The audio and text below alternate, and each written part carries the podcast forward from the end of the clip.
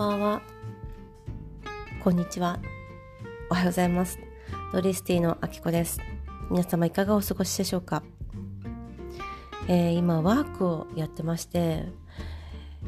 10年後、3年後、1年以内にやることとか、なんかそういうのをやってるんですけども、今から死ぬまでにやりたいこと、リストみたいのを今書いております。えー、もう考えてしまうんですけども自分が今やりたいことしか浮かばないんですね。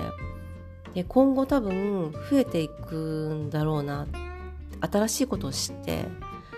増えていくんですよねこれまた。発想が変わっていく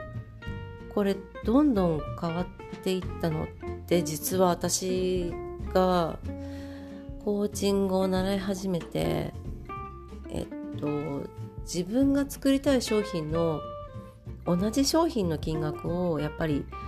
買うことあとそうですね自分が作っていきたい金額えっと金額っていうんですかね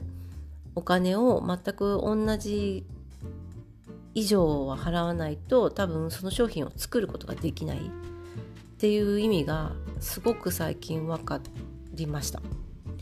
あのー、やっぱ自分がお金払わないとそのお金の価値だったりとか価値っていうんですかね何て言ったらいいんだろうお金を払ったからこそその自分が同じものを提供できるって感じですかね。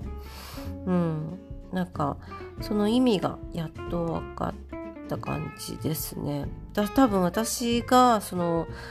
えー、紅茶を習うとか、うん、アフタヌーンティーを習うにあたって、えー、確かアフタヌーンティー当時やったアフタヌーンティー1日講座みたいのが80ポンド。えっ、と60ポンドから80ポンドの間だった金額金額だった気がします。当時160円1ポンド160円ぐらいだったのでえっ、ー、と1日その例えばですけどイギリス人の方のお家に行ってまたその方がアフタヌーンティー専門でやってる方でその方と一緒にアフタヌーンティーのサンドイッチを作ったりとかアフタヌーンティーについて、まあ、ちょこっと聞いたりとか彼女が作ったケーキとかを全部こ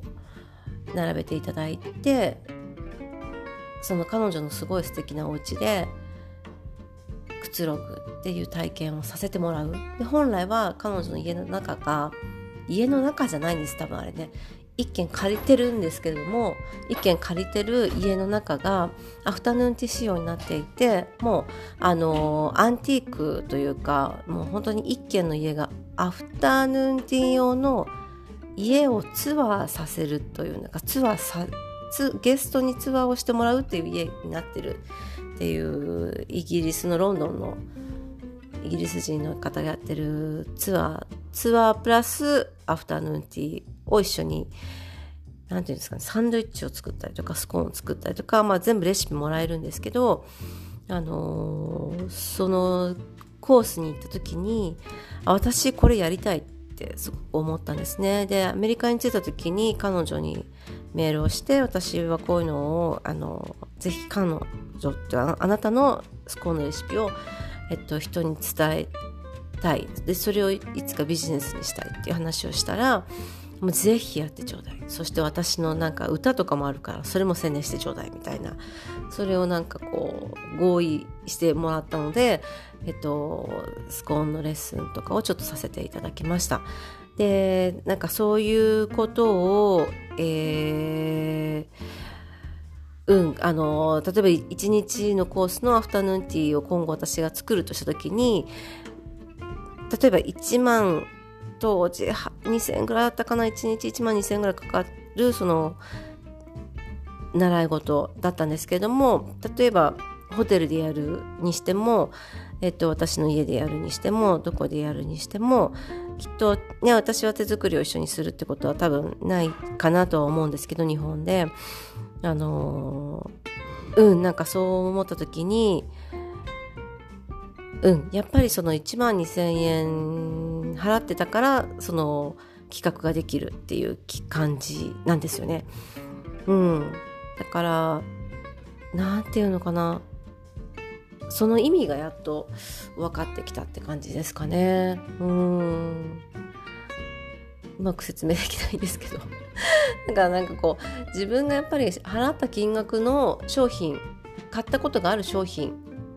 をやっぱり自分がこう売り出すっていうことができるのかなっていうのをすごい体験できたっていうのが良かったかなと思いますね。でそれ以下のものはもちろん作れるんですけどそれ以上のものっていうのはなかなかやっぱり自分が買ったことがないと難しいのかなっていうふうに思いました。はいそうですねそんな感じですかね。